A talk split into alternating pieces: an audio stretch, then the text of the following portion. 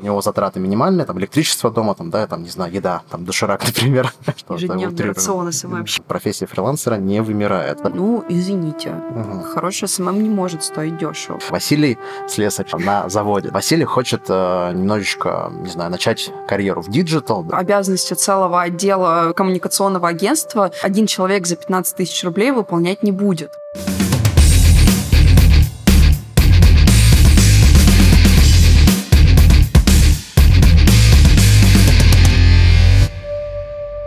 Умный копирайтинг. Выпуск 2.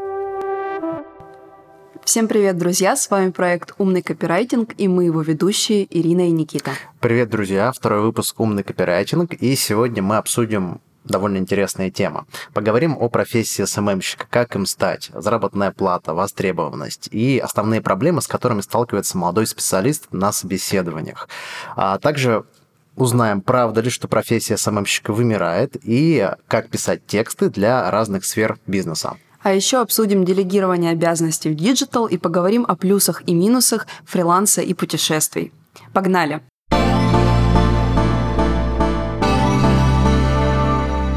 О профессии SMM щика. Давайте обсудим, как э, им, собственно, стать, откуда вообще в целом люди приходят в SMM, и у нас для вас есть очень интересная статистика. А, Ирина? Да, Никита, я начну с того, что с 15 по 16 год востребованность СММщика стала в два раза больше. То есть было проведено исследование, где выяснили, что на сайтах типа HeadHunter, Работа.ру и все такое стало в два раза больше объявлений о том, что ищут э, SMM-специалистов. Угу. Как ты думаешь, с чем это связано? Я думаю, что очень многие бренды сейчас уходят все-таки в соцсети и начинают развивать э, свой личный бренд именно в социальных сетях. Присутствие бренда, какую-то узнаваемость повышают. И, соответственно, поскольку у нас очень много людей, которые сейчас сидят в соцсетях каждый день, конечно, это становится востребованным и это становится эффективным. Угу. И тогда сразу первый вопрос. Как ты считаешь, любой ли может стать СММщиком? Э, в целом, вот любой человек, не знаю, вот работает сейчас, не знаю, Василий, слесарь э, на заводе, да, представим, что он слесарь там, или фрезеровщик, неважно. Mm-hmm. А Василий хочет э, немножечко, не знаю, начать карьеру в digital, да, и сейчас у него особых знаний нет, навыков, э, он умеет хорошо там писать, например, сочинения в школе у него хорошо получались. Может ли слесарь Василий стать грамотным SMM-специалистом? Ты знаешь, мне кажется, что сидеть в соцсетях э, недостаточно для того, чтобы стать хорошим SMM щиком. Даже в Одноклассниках? Даже в Одноклассниках. Uh-huh, uh-huh. Вот. Хотя, безусловно, есть отдельные специалисты, которые ориентируются и в Одноклассниках, и умеют продвигать продукты там. Конечно, таргетинг тоже очень да. востребован. Uh-huh. Но даже хорошо писать и иметь отличный визуальный вкус недостаточно. Нужно, поскольку SMM это расшифровывается как social media маркетинг, соответственно, это просто как один из инструментов маркетинга, и, соответственно, человек, который хочет э, разбираться в SMM, он должен в первую очередь разбираться в основах маркетинга, то есть быть просто продвинутым продвинутым продвинут, продвинутым специалистом. да, продвинутым пользователем соцсетей недостаточно для того, чтобы uh-huh. стать хорошим СММщиком. Uh-huh. Хорошо, вот смотри, дальше, получается, Василий решил э, взять курс маркетинга и пройти его. Как ты думаешь, сразу после него будут ли на него валиться золотые горы и кисельные берега? Не думаю. Мне кажется, что для того, чтобы он стал востребованным, ему нужно начинать с малого, начинать с небольших заказов. Э, в любом случае всегда найдутся люди, которые доверят тебе проект, если ты как-то грамотно себя преподнесешь и скажешь, что я вот э, хочу начать, э, я не буду брать с вас много денег. С самого начала я только начинающий специалист, и, соответственно, можно взять какой-то небольшой проект за там, условные 5000 рублей, угу. начать э, набивать себе, так сказать, руку и постепенно становиться все более прошаренным в этом вопросе. Угу. Хорошо. А есть ли у нас, Ира, статистика по зарплате? Вот на что ориентироваться слесарю Василию, который решил прийти в SMM? Чего? чего? На, на какие цифры ему больше ну, в целом? Если слесарь Василий зарабатывает угу. 40 тысяч рублей, то статистика его очень порадует, потому потому что за 2016 год э, средняя зарплата на рынке составила 65 тысяч рублей. 65 тысяч рублей. Это по данным кого? По данным... Э, это данные iMars Communication. iMars Communication. Спасибо им за отличную статистику. 65 тысяч рублей, то есть, в принципе, это сфера, где есть, безусловно, деньги. Поэтому, если вы задаетесь вопросом, есть ли деньги в SMM, то деньги здесь есть. Главное их найти. А как их найти? Да, значит, ну, мы уже в прошлый раз обсуждали, где искать заказчиков в целом. А, Ирина, что посоветуешь? Как вот найти заказчиков первых на проект в SMM? Ты знаешь, когда я только начинала, мне очень сильно повезло, потому что когда-то я была редактором на одном сайте. Когда я оттуда уволилась, э, мне мой знакомый, он меня спросил, а почему так произошло. Я ему сказала, что я больше не хочу работать в журналистике. Он спросил, что я умею. Я сказала, я там писала тексты. И он сказал, давайте вы попробуете продвигать мой профиль в Инстаграм.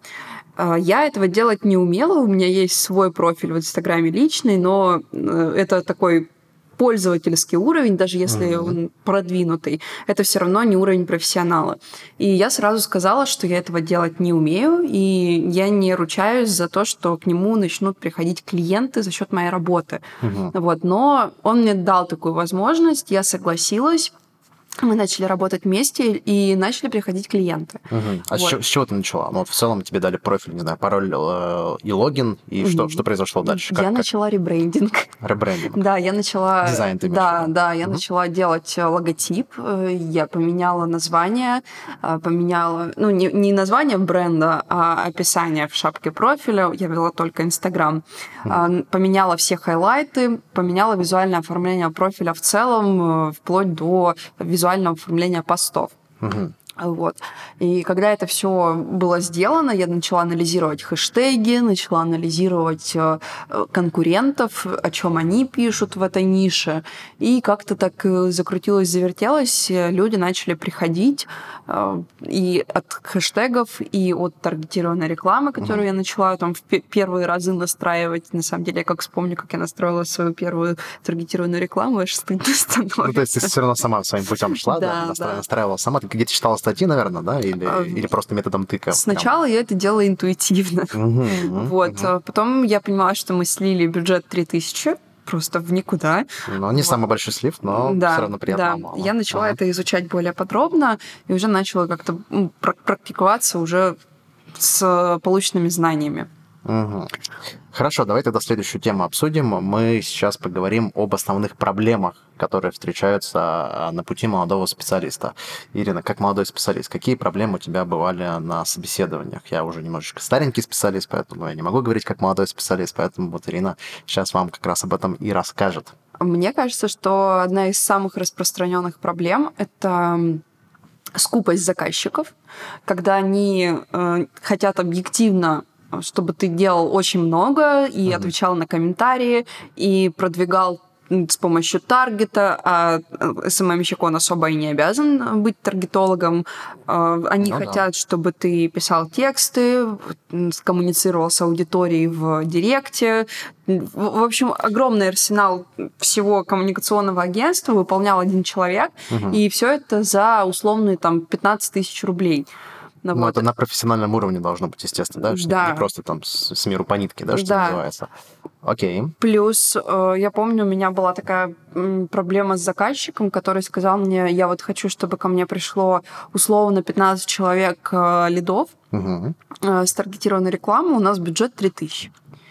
Вот. Это Сколько еще раз, давай проговорим цифры? 15, а, бюджет 3000. Да, бюджет 3000 и 15 человек э, заказчиков. Mm. Человек, который запишутся. Угу. На вот. 3000. Ну, смотря какая сфера, ну, в принципе, маловероятно, на самом деле, а, такая стоимость Да, мне да. было очень тяжело объяснить человеку, что это, в принципе, очень сложно, вот, а бюджет был на неделю. Вот, то есть, если бы это был бюджет на один день, на два, я бы еще поняла, как бы это, ну, в принципе, вполне себе адекватный бюджет. Вот, но когда это 3000 на неделю растянуто, там практически нереально, что кто-то напишет. Угу. Ну, то есть, смотри, получается, у нас есть э, первая проблема, это скупость заказчиков. Как ты предлагаешь с ней бороться? Что ты делаешь для того, чтобы они не скупились, чтобы они давали больше денег? Ну, первое, мне кажется, что это важно объяснить, что входит в твои обязанности, и дать человеку понять, что, ну, come on, э, обязанности целого отдела коммуникационного агентства э, один человек за 15 тысяч рублей выполнять не будет. Вот. Э, нужно просто объяснить заказчику свою стоимость и обосновать ее. Если заказчик не готов столько платить и говорить, что нет, это что-то слишком дорого, ну, извините. Угу. Хороший SMM не может стоить дешево. Ну, то есть обработка классическое возражение дорого, да, вот как вот мы знаем из курса продаж, например, да, когда вам говорят, что дорого, вы должны как-то на это ответить. Да. Ну, например, э, за сколько бы вы бы это сделали? Ну, вот одна из таких неклассических обработок этого возражения на самом деле, да, но она немножечко выбивает из ритма, потому что, как правило, когда человек там говорит, например, а дорого по сравнению с чем, там, да, это такая классическая прям mm. монументальная, можно сказать так, так, обработка возражения, то это уже скучновато там, ну, то есть, как бы, сейчас это так не работает. То есть нужно объяснять свою стоимость, естественно, да, и а, об этом, как бы, ну, нужно очень хорошо уметь преподнести себя, как правильно говорит Ира, и сделать так, чтобы заказчик в итоге понял, э, собственно, за что он дает 15 тысяч рублей. Ну, то есть вы ему объясняете, это стоит там 3 тысячи рублей, это 3 тысячи рублей, это 3 тысячи рублей. За, э, там, не знаю, вместо этого, как бы, для вас работаю я в едином лице, как ответственный, и в итоге получается, что на вас работают три человека, да, формально, но на самом деле вы просто как бы нанимаете меня как одного специалиста, поэтому это будет стоить вот именно такую цифру. При этом как бы у вас средний чек сделки, тоже на это очень хорошо можно говорить, делать упор, имею в виду, да, что когда есть средний чек, не знаю, там 100 тысяч рублей, да, вы, не знаю, там делаете человеку 20 сделок э, в месяц, да, то есть фактически зарабатываете ему большие суммы, то вы как бы тоже дорого, дешево стоить не можете по умолчанию. Да. Хорошо, какие еще проблемы? Еще, кстати, я вот сейчас вспомнила, что в принципе SMM-агентства, которые занимаются маркетинг, маркетингом в соцсетях, они берут достаточно много денег, э, там у них есть, э, допустим, месяц месяц э, ведения под ключ uh-huh. аккаунта, допустим, за 100 тысяч рублей. Вот. И мне с трудом представляется, как э, такой заказчик приходит не ко мне, допустим, и говорит, мне вот нужен SMM за 15 тысяч, а приходит в агентство и говорит, так, а что это у вас тут 100 тысяч, а давайте-ка мы снизим в 10 раз, я буду вам платить 10, и, и вы не будете возмущаться. Как бы это невозможно. И когда люди приходят в агентство, они как бы готовы отдавать такие деньги. А когда приходят приходят к так сказать, единичным лицам, они пытаются сторговаться до сумм, которые, в принципе, иногда унизительные для СММщиков. Ну да, но это, в принципе, как бы объясняет всю суть фриланса, по крайней мере, в России, да, потому что если человек не готов идти в агентство сейчас, да, он готов идти к фрилансеру, который сделает это гораздо за меньшую сумму. Ну и, соответственно, он понимает, что работая с агентством по договору, там, да, у него будут какие-то гарантии.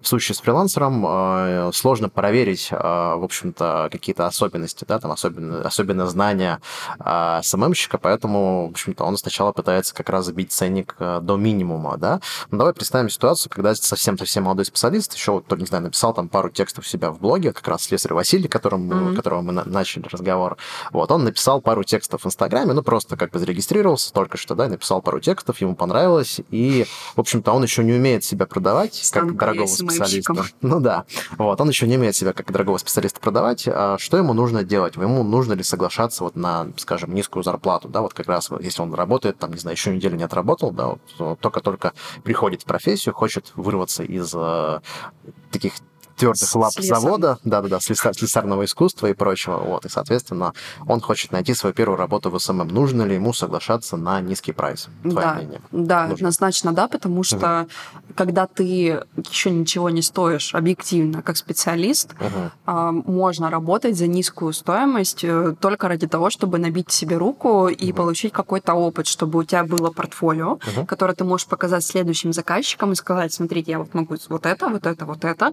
у меня есть опыт вот в этом, в этом и этом, и, соответственно, мой ценник теперь вот столько-то. Угу.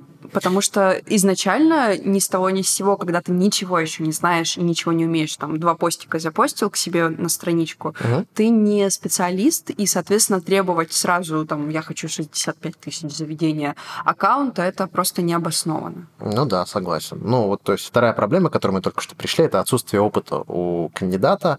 А, как это нарабатывать? Ну, работать либо за очень маленькую сумму, да, при этом показывая себя как специалиста, чтобы вы впоследствии наработали опыт, да, во-первых, во-вторых, уже немножечко себя проявили, да, либо работать вообще бесплатно. На самом деле, как не советую вообще бесплатно работать, потому да, что лично, лично моя позиция в том, что любой труд должен быть оплачен. А, Согласна с тобой. Вот, но, тем не менее, если совсем вот выхода нет, скажем, слесарь Василий утыкается постоянно в то, что ему отказывают на собеседованиях, потому что он просит, там, не знаю, свои 5000 а, рублей условно, да, там, за месяц ведения в Инстаграме, но при этом как бы он понимает, что, ну, просто не берут, потому что есть люди, которые вели, не знаю, там, Инстаграм там два месяца, естественно, у них есть э, больше опыта. И в такой ситуации, конечно, что я бы посоветовал следствию Василию?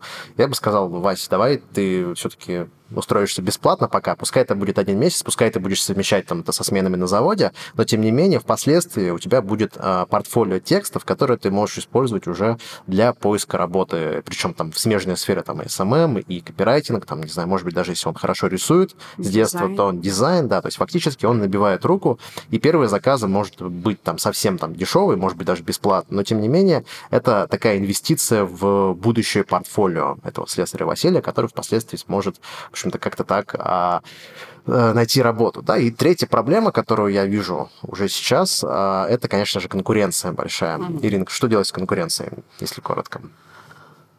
Слушай, когда ты хороший специалист и знаешь себе цену, на мой взгляд, ты, э, в принципе, сможешь найти заказчиков. Особенно это работает все равно, там, век э, коммуникации, интернета, отлично работает сарафанное радио до сих пор. А, тебя могут советовать, тебе могут говорить. Э, я бы точно посоветовала бы завести, допустим, свою визитную карточку в виде, например, какого-нибудь одностраничного сайта, где угу. будет собрано все портфолио, которое ты сделал. У тебя такое есть, кстати? А, пока нет. Хорошо, вот, но я, я, я собираюсь, я собираюсь. Вот я как раз недавно об этом читала, что это очень круто. И когда у тебя есть такая визитная карточка, когда ты предлагаешь свои услуги, это очень а, здорово сказывается на заказчиках. Они видят, что, блин, ты сверстал целый сайт, и там все видно, что ты подошел с умом и с креативностью а, к этому подходу, к, к вопросу о поиске работы. Uh-huh. И ты значительно выделяешься в этом плане среди конкурентов. Uh-huh. Да, круто. Я добавлю от себя, что можно смотреть конкурентов с помощью сайта Headhunter, да, друзья? Мы не забываем, что там есть, собственно, два режима работы. Во-первых, это режим, когда вы ищете работу, ну, как соискатель, да, режим соискателя, а есть режим работодателя. То есть вы можете использовать такой spy tool, шпионский инструмент, да, значит, соответственно, вы можете посмотреть, как себя описывают другие специалисты, а, что вы можете взять у них, да, например, они пишут, скажем, в цифрах, да, там свои достижения в цифрах кейса, да, вроде казалось бы, что это, ну, очевидная опция на самом деле, но пока это не проговорит, многие, ну, об этом просто даже не задумывались, наверное, да, поэтому вы можете посмотреть, как работодатель, что предлагают другие потенциально ваши конкуренты и за какую сумму они это предлагают, и, может быть, что-то для себя взять. Я думаю, что там идей будет очень большое количество поэтому этим можно пользоваться. Это вот прям лайфхак дня только добавлю от себя, что на HeadHunter сто, э, работ, профиль работодателя стоит денег.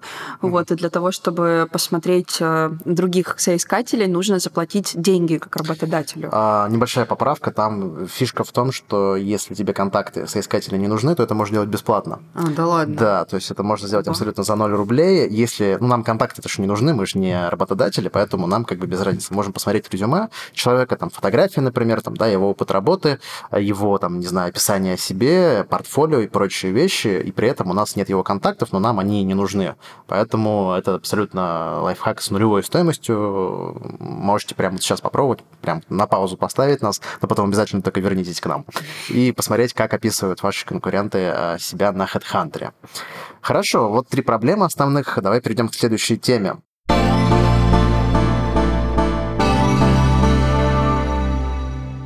А следующая тема у нас будет э, следующая. Правда ли, что профессия СММщика вымирает? Ну, тут, в принципе, довольно такой короткий ответ у нас будет. Это неправда. Сейчас единственный момент в том, что многие а, приходят действительно к агентствам, да, как э, к таким полноценным партнерам, потому что в агентстве есть сразу же несколько ответвлений. Да, это и копирайтинг, это и SMM, например, там, да, это, не знаю, там, условно, там, дальше, если меньше делить, там, это будет таргетинг, например, в Фейсбуке, таргетинг в ВК, и за каждое из направлений отвечает специалист. Стоимость, конечно, будет выше, потому что здесь как бы гораздо больше людей, которые хотят есть. Ну, например, а, те же менеджеры, да, там, продукт-менеджеры, там, например, да, и э, люди, которые отвечают за ход проекта в целом, не, не продукт, а проект, да, проект-менеджер, и, соответственно, профессия СММщика как такового фрилансера, она не вымирает, она, в общем-то, заменяется частично, да, работой с агентствами. Но, опять же, если мы возьмем молодые бренды, то в такой ситуации мы понимаем, что молодой бренд не может себе позволить услуги агентства, например, за 500 тысяч рублей, да, им легче нанять, там, не знаю, двух людей, mm-hmm. а, двух СММщиков, которые один будет, скажем, на русском языке, другой на английском, если такая необходимость есть, ну, там как-то условно разделение сделать, и платить им, не знаю, вместо 500 тысяч рублей а, по 25, например, да, и это будет итоговая, итоговая сумма в 10 раз меньше. При этом по качеству, ну, понятно, что как бы когда работает 10 человек, да, работа будет продуктивнее, потому что каждый занимается своим делом, каждый есть экспертность в определенной сфере, но надо сказать, что для молодого бренда, а, если они там не, не знаю, не, не уровня компании Apple, например, да, там в сейчас там не делают гаджеты, то в такой ситуации им будет достаточно даже фрилансеров, поэтому профессия фрилансера не вымирает. У нас еще была одна тема про делегирование полномочий, да, и, в общем-то, здесь тоже нужно сказать о том, что постепенно, когда вы будете расти как специалист, как SMM, вам э, в определенный момент нужно будет э, масштабироваться в том плане, что, например, заказов будет так много, что вы уже не сможете делать их двумя руками. Вам нужно будет 10-15 э, рук, потому что, ну, просто вот ограниченное количество времени в сутках, да, вы не сможете написать, например, э, в один день 50 текстов, да, вот, может быть, вы до такого уровня дойдете, я думаю, что многие из вас уже, может быть, даже дошли до этого. Вот, и вам нужно будет некоторые ваши функции делегировать. Ну и, соответственно, это будет такой уже подряд, да, то есть вы будете искать потенциально исполнителей под ваши задачи, ну и здесь как бы уже как опытный э, исполнитель а, будете выступать в роли заказчика, искать э, исполнителя можно, например, на том же HeadHunter, если это необходимо, но уже там за плату определенную, либо через сайты FLRU, например, да, и вы также можете давать, например, для них э, тестовые задания, которые вы бы давали себе самому в определенном там участке. Ну, понятно, что это уже определенный уровень такой экспертности ваш будет, да, поэтому вы будете уже вот Э, понимать примерно, что нужно сделать потенциальному вашему соискателю, чтобы вы смогли его протестировать, его знания, его умения, ну и некоторые задачи придется отдавать э, специалистам, которые, может быть, в некоторых моментах разбираются лучше вас. Даже если вы, скажем, начинающий специалист по таргету, то вы можете э, примерно, да, значит, э, дать задачу, специалисту, который по уровню выше вас, и э, таким образом вы еще и учитесь, да, если вы в этом разбираетесь хорошо, ну вот не просто там, да, там сделай мне, там я об этом забуду, но еще вы пытаетесь разобраться, что он сделал, там с ним консультируетесь, то у вас еще получается, вы ему платите деньги, и при этом еще не только получаете результат, но при этом еще и учитесь у него, поэтому это очень хорошая практика, в определенный момент все равно вы к этому приходите. Не бывает так, что вот вы пишете тексты и бесконечно как бы э, все обязанности берете на себя, потому что это просто, во-первых, непродуктивно, а во-вторых, э, ну, вы заработаете таким образом меньше денег просто, да, если вы будете выполнять рутинную работу в таком ситуации, ну, вы просто в определенный момент столкнетесь с потолком, выше которого вы просто не сможете э, пройти. Да, Ира? Да, Никит.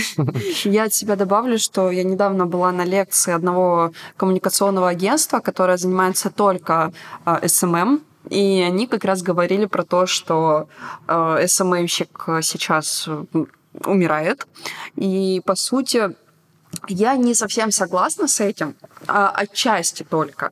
Потому что, да, ты правильно сказал, что есть э, агентства, в которых, по сути, SMM это целый отдел, и маркетингом занимаются отдельные люди, то есть есть отдел, где только копирайтеры, причем копирайтеры не только те, которые пишут тексты, но и те, которые отвечают на комментарии, у которых есть какие-то скрипты для переговоров в директе, есть э, аккаунт-менеджеры, которые всем вообще руководят и направляют работу всех остальных. Есть дизайнеры, есть моушен дизайнеры, дизайнеры, которые делают э, анимации, есть фотографы, есть э, э, стратегии, есть таргетологи. В общем, там реально огромные отделы, и с одной стороны это круто, а, потому что когда тебе нужно большое продвижение и сильный продакшн, то большая команда это очень здорово, и она отвечает твоим запросам.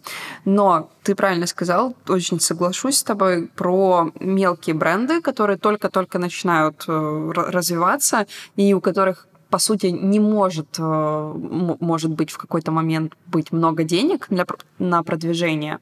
И тогда они приходят к фрилансерам, и у них нет задачи раскрутить себя настолько, чтобы стать прям супер известными, увеличить огромное там количество охвата, получить узнаваемости. И они просто хотят, допустим, чтобы их профиль вот просто вели. Э, вот просто у нас есть, допустим, ну, актив, точка, актив, активность. Да, да, у нас uh-huh, есть, допустим, uh-huh. точка офлайн, и нам нужен человек, который будет, ну, допустим, кофейня, да, нам нужен человек, который будет просто приезжать, фоткать все красиво и выкладывать это в интернет, и все, больше нам ничего не нужно.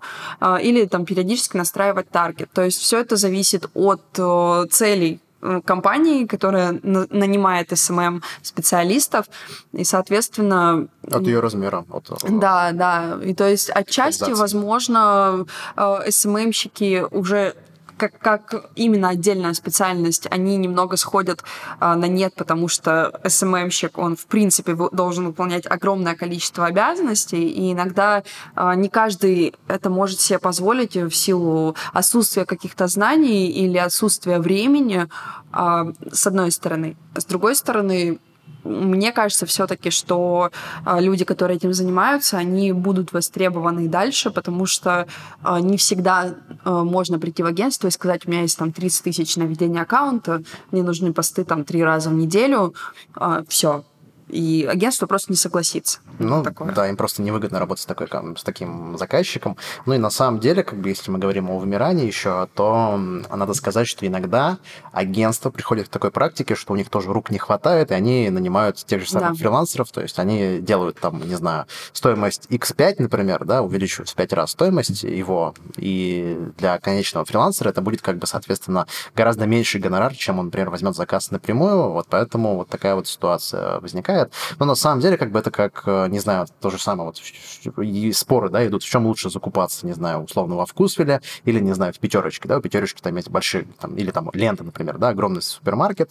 А Вкусвилл — это место, где когда раз, вот, не знаю, в, в доме, например, да, вот он есть, на первом этаже, там маленькое помещение, тем не менее, там совершенно как бы другая модель, в общем-то, капитализации всего этого дела. Соответственно, мы здесь понимаем, что а, если это две разных модели, то некоторые любят там ленты, например, некоторые любят Вкусвилл, да, у них есть особые как бы, преимущества. Здесь та же самая ситуация, то есть два полноценных конкурента. Это фрилансер и это агентство. И каждый выбирает между собой а, то, что ему больше нравится. Но при этом а, еще учитывается и размер бренда. Например, вот если Вкусвилл, да, представь, что если, например, Вкусвилл взялся бы рисовать логотип у Лебедева, не знаю, в самом начале своем, своего пути, когда они еще там были избушкой, например, да, там, mm. как раз в самом, в самом начале, ну, там избушка просто бренд, бренд, mm-hmm.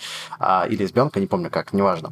А, и а, они бы нарисовали бы там, не знаю, логотип у Лебедева, там, не знаю, за полтора миллиона рублей, да, в такой ситуации они просто все деньги потратили бы вот на логотип, у них был бы крутой логотип, но при этом как бы у них не было денег там на маркетинг, например. Или экспресс-логотип да, за 100. Или экспресс-логотип за 100. То есть у них просто не было бы денег на э, то, чтобы открывать новые точки. Они как раз тогда, вот такая была политика экспансии. Вот, ну и, соответственно, а, здесь как бы мы понимаем, что мы либо идем э, к Лебедеву, рисуем логотип, либо мы вкладываем деньги в некоторые другие более необходимые поинты, ну, например, открытие новых точек, да, и сейчас они вот, не помню, год назад или полтора года назад как раз нарисовали логотип у Лебедева, потому что они до этого уровня выросли уже, да, и, в общем-то, здесь нужно понимать, что тоже агентства берут по-разному, но, как правило, это всегда дороже, чем у фрилансеров, потому что фрилансер в единственном числе, у него затраты минимальные, там, электричество дома, там, да, там, не знаю, еда, там, доширак, например, доширак, ну и, соответственно, вот его э, еда. Я, конечно, шучу, понятно, что Ежедневный Да, да, да, да, да, да, да. Тоже можно такую тему на следующий подкаст. А, вот. Ну и, соответственно, мы понимаем, что это, конечно, гораздо ниже по затратам. То есть э, такой не стереотип, наверное, да, вот прям такое золотое правило, что фрилансеры будет, собственно, дешевле, и этим многие пользуются, и, в общем-то, они молодцы, потому что они рационально расходуют свои средства, хотя бы в начале пути, да, если там, не знаю, Газпром нефть, например, обратиться к фрилансеру, но это будет странно. Вот. Ну, то есть такой уровень уже, да, некоторых компаний есть, который позволяет им работать с крупными агентствами, ну и получать максимально крутой уровень маркетинга. Хорошо. Есть э, определенный э, момент вот по поводу работы СММщиком в агентстве и ага. на фрилансе. Я буквально сегодня узнала, что агентство в среднем платят 10 тысяч э, за ведение одного проекта. Кому? Фрилансеру? Нет, нет, не фрилансеру, а, а штатному человеку, да.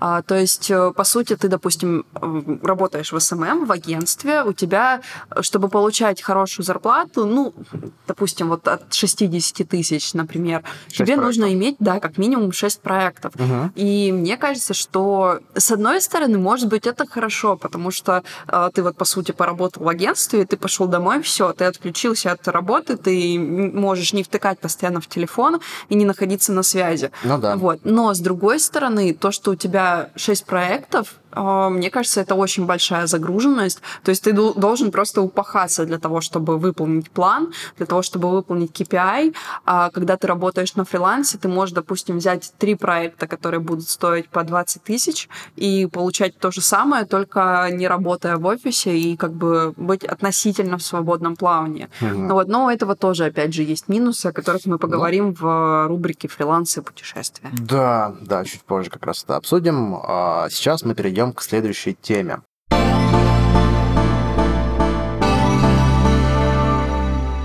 А, итак, как писать тексты для разных сфер а, бизнеса? Давайте тоже об этом поговорим. И, в общем-то, как писать тексты, да, в общем-то, я думаю, что многих, кто приходит в SMM, есть разное образование, да, мы даже проводили у себя на канале опрос, и есть люди из э, довольно разных сфер, э, и, в общем-то, э, и в любом случае, да, давайте посмотрим, да, сейчас мне Ирина показывает, что у нас, у нас очень много экономистов на канале, да, я вижу, у нас есть... Менеджеров. Менеджеров очень, менеджмент. Журналистов. Журналистов очень много, очень много да, филологов, вот. Ну, то есть с разным бэкграундом приходят люди, и есть эксперты экспертность в некоторых темах, да, например, вот если мы говорим про экономистов, у них есть очень хорошая подкованность, например, там, не знаю, в теории экономики и в моментах, например, когда компания занимается, не знаю, продажей CRM для компании, это как раз может очень такую значимую роль сыграть, потому что с точки зрения экономики такой человек может расписать прям всю бизнес-модель, начиная там от каких-то супер мелких вещей, заканчивая там какой-то глобальной, э,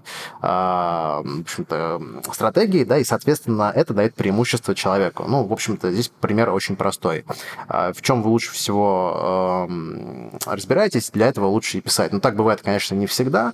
Ну, например, а, если мы берем медицинских копирайтеров, то в такой ситуации медицина очень востребованная тематика. У некоторых агентств даже есть прям такой отдельный point в э, прайс-листе. Это медицинский копирайтер, то есть человек, который получил медицинское образование и, соответственно, пишет по темам э, таким очень узким, не знаю, там, пускай это будет э, диабет, например, да, и, соответственно, таких людей найти непросто, потому что, в общем-то, когда мы обращаемся с нашей целевой аудиторией, общаемся с целевой аудиторией, мы должны понимать, что аудитория уже в теме там какого-то своего заболевания, да, и в данном случае общем-то, они уже знают, и вы их просто так не обманете, потому что они все знают хорошо свой диагноз, и, в общем-то, они знают конкретное количество, не знаю, там, а, содержания сахара в крови, потому что они постоянно его измеряют и прочее. То есть это очень узкая такая группа и узкая направленность. И нужен человек, который бы хорошо расписал преимущества, там, не знаю, продукта для определенной целевой аудитории. И это а, то, собственно, как э, многие таким путем идут, идут заказчики. То есть им легче найти копирайтера с медицинским образованием.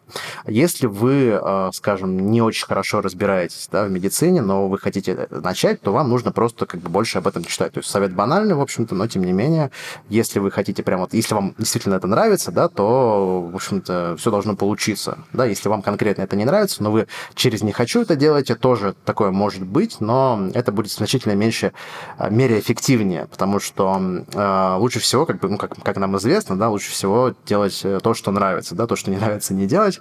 Тем не менее, а бывает так, что э, вам, например, дали текст, который вы, не знаете, терпеть не можете тему, не знаю, пускай это будет кулинария, например, да.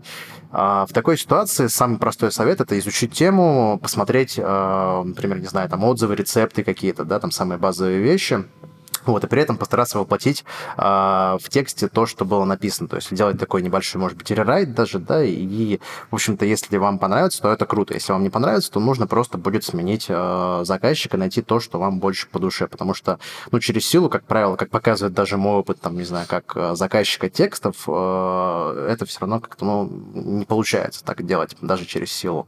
Ну, то есть, если не, не, не расположен к этому человек, то, в общем-то, здесь э, особо ничего не сделать, если у него желания большого нет. Ну, это как вот с обучением, например, да, если человек не хочет обучаться, то заставить его через силу можно, но это знания будут, которые там будут просто зазубрены, например, да, там английский язык, который мы знаем по схемам, например, да, потому что нам его так преподавали в школах, что у нас есть куча схем, там, время, времена, например, но при этом с практической точки зрения многие, там, не знаю, даже мои знакомые по школе просто не могут применять, они идеально знают английский язык, но они знают его по схемам. Тут та же самая ситуация, вот, э, все должно быть осознанно, и совет, в общем-то, углубиться в тему, как писать для разных сфер, да, углубиться в тему и, в общем-то, постараться стать экспертом в этой теме, возможно, даже, а, может быть, не в узкую специализацию уходить, но, тем не менее, уйти в то, что вам нравится, то, что вам хорошо знакомо, то, что вы хорошо знаете, и при этом вы будете востребованы конкретно вот в, этом, в этой сфере бизнеса, да, потому что портфолио, например, медицинского копирайтера ценится очень высоко.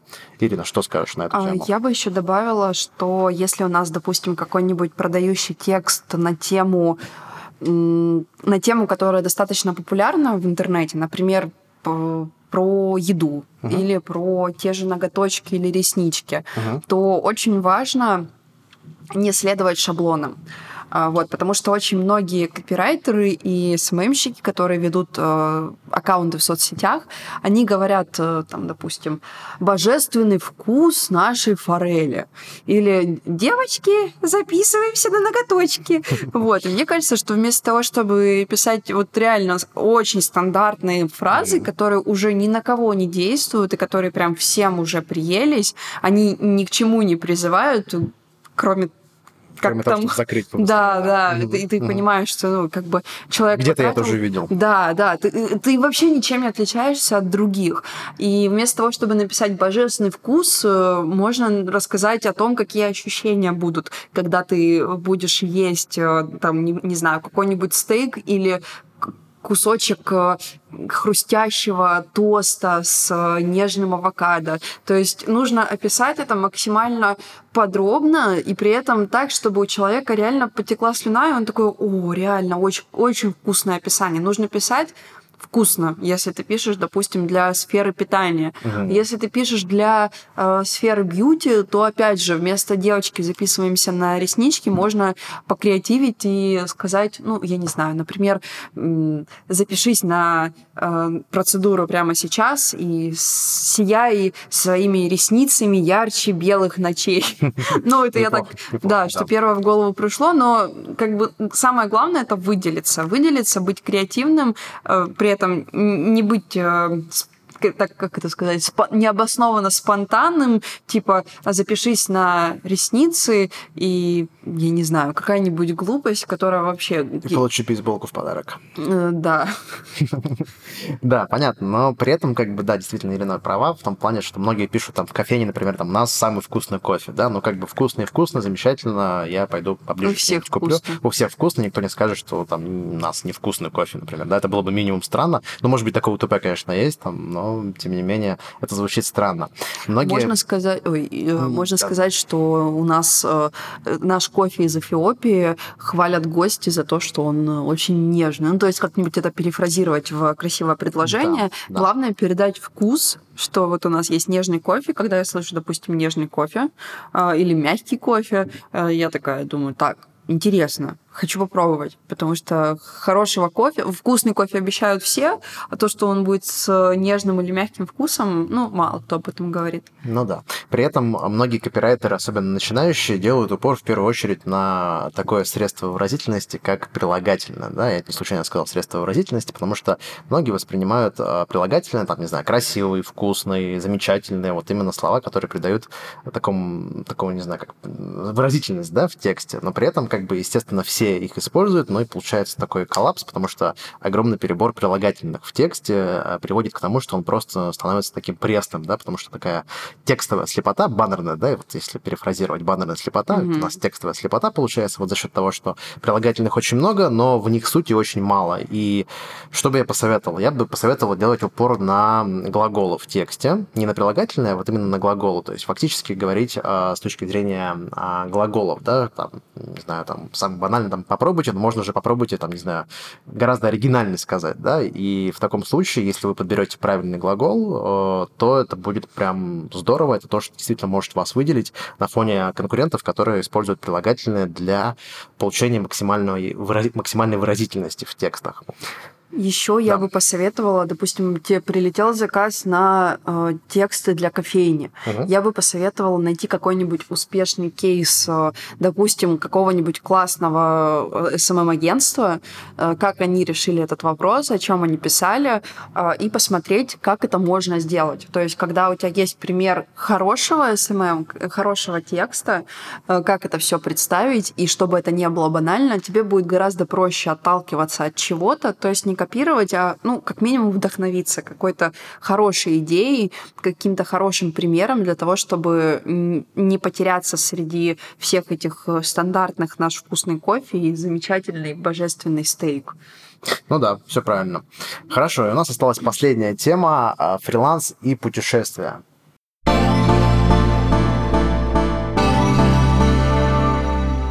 Фриланс и путешествия, друзья, да, давайте тоже и об этом поговорим в заключение. А, Ирина недавно ездила на Шри-Ланку, она сама щик, да, а, и самомщица, да, если говорить про феминитив. А, вот, а расскажи, расскажи, расскажи впечатления, да, я знаю, что ты немножечко тоже работала в, на острове Шри-Ланка, ну и, соответственно, расскажи, как вот э, совмещать работу и отдых э, в путешествиях. Слушай, э, я бы рассказала, если бы мне это удалось. То есть ты не, не смогла совместить? Да, а, да, по сути, э, вот как раз я очень хотела об этом рассказать, что с одной стороны, да, большой плюс фриланса, что ты можешь куда-то улететь и при этом работать удаленно, но очень большое заблуждение многих, э, кто хочет стать фрилансером, это то, что ты сейчас прилетишь на отдых, будешь э, пить э, из кокосов сок и при этом второй рукой сидеть где-нибудь в макбуке, писать тексты. На самом деле все выглядит гораздо прозаичнее, и у меня это выглядело так. Угу. Я приехала.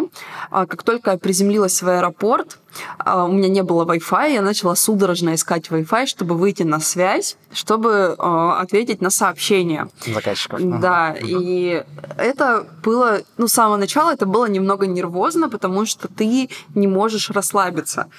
И когда ты ходишь, допустим, вот я ходила по острову, у меня не было Wi-Fi. Я каждый раз очень сильно из-за этого переживала. Ну, возможно, это еще особенность как бы моей психики, моей личности, да, что я не могу вовремя там расслабиться и понимать там, вот, допустим, я работаю сегодня с а, часу до трех, допустим, все остальное время я чилю, отдыхаю и как бы не забочусь о работе. Ну, ты имеешь в виду тайм-менеджмент, да, правильно? Да, построить. да, mm-hmm. вот. А, но, с другой стороны, даже несмотря на хороший тайм-менеджмент, ты всегда должен быть на связи, как бы такова профессия СММщика, потому что у меня вот, например, есть один проект, где э, быть на связи не всегда обязательно, а есть другой проект, где нужно отвечать на сообщения клиентов просто буквально в течение 15 минут. Вот. И, соответственно, ты постоянно, я постоянно ходила, дергалась по этому поводу, я постоянно переживала, вдруг сейчас, пока у меня нет Wi-Fi, мне кто-то напишет. И, соответственно, ты не можешь расслабиться и просто э, реально лечь на пляжу и отдыхать, потому что ты каждый раз думаешь, а вдруг пока я тут лежу, мне кто-то напишет, и мне нужно будет срочно бежать отвечать, искать Wi-Fi. А как бы на Шри-Ланке особо с Wi-Fi ну, не я очень понимаю, хорошо, да, да. да. Его нужно искать, если найдешь, это реально очень большая удача.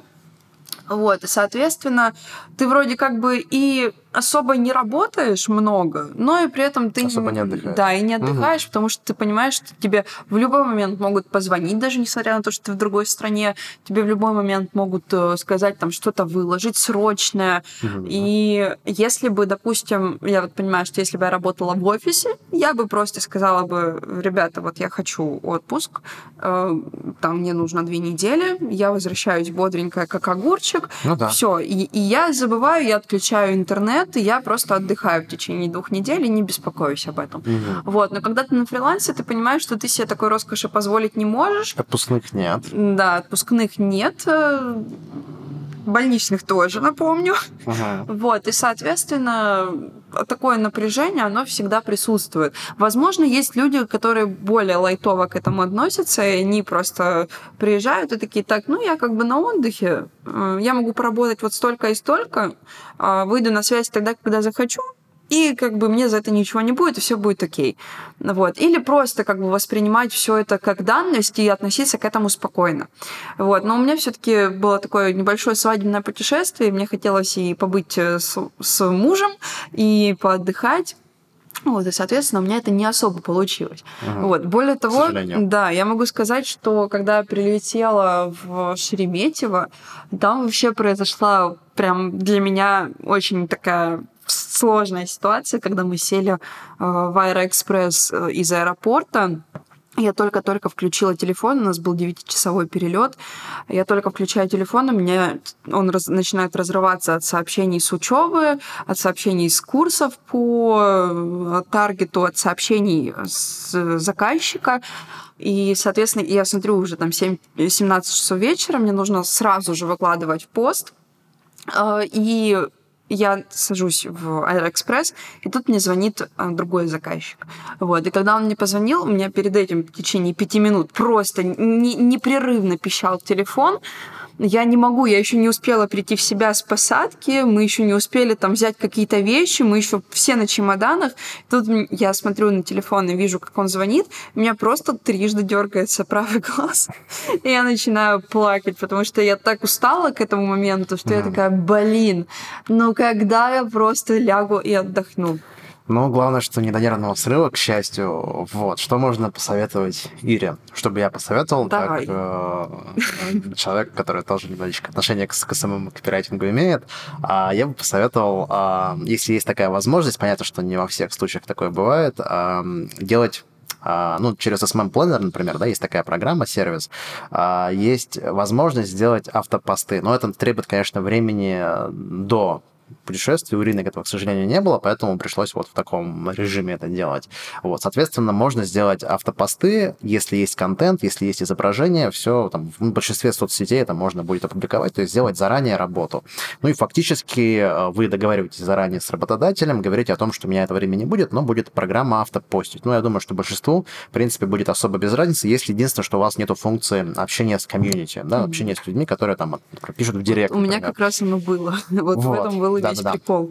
Вот, то есть фактически э, я уже говорил о том, что договориться можно обо всем, ну и, не знаю, можно найти человека, например, там тоже, если мы говорили про делегирование, да, можно было бы, скажем, найти человека, который бы там за небольшую сумму, там 3, 4, 5 тысяч рублей, э, выполнял бы функции общения с комьюнити. Понятно, что там, не знаю, может быть, если проект стоит весь 15 тысяч рублей за месяц, там, если 5, э, на 5 рублей нанять человека, который будет там отнимать треть гонорара, понятно, что это не круто, да, довольно большая сумма получается mm-hmm. в итоге, но, тем не менее, да, если мы мы берем в расчет личный комфорт и, например, там большие суммы денег, то я бы пошел бы, наверное, в сторону все-таки комфорта, да.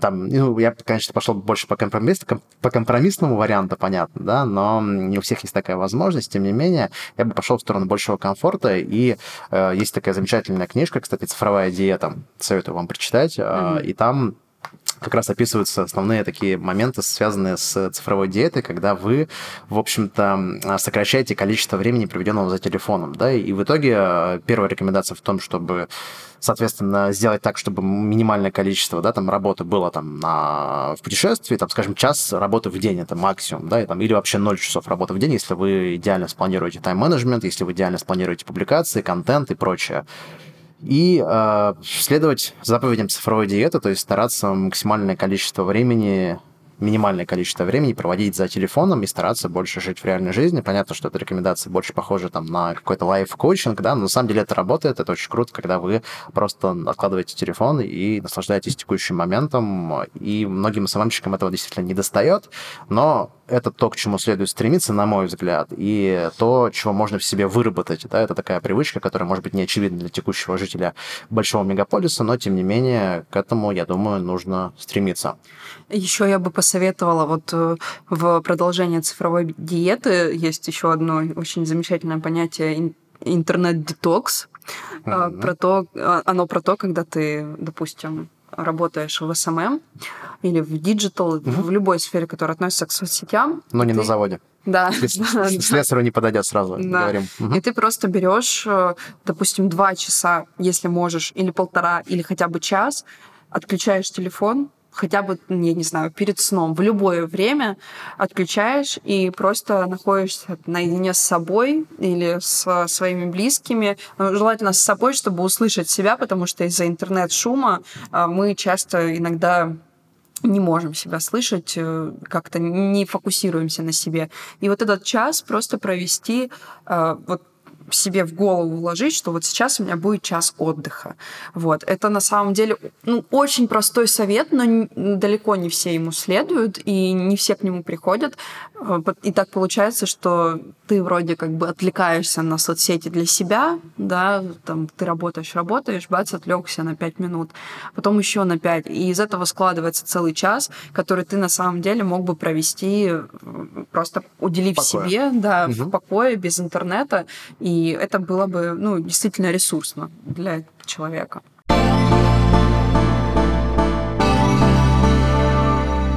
Да, а, круто. Мы пришли к концу, друзья, к сожалению или к счастью. Надеюсь, что вам было а, полезно все то, о чем мы с Ирой говорили. И на этом мы с вами прощаемся. С вами был «Умный копирайтинг».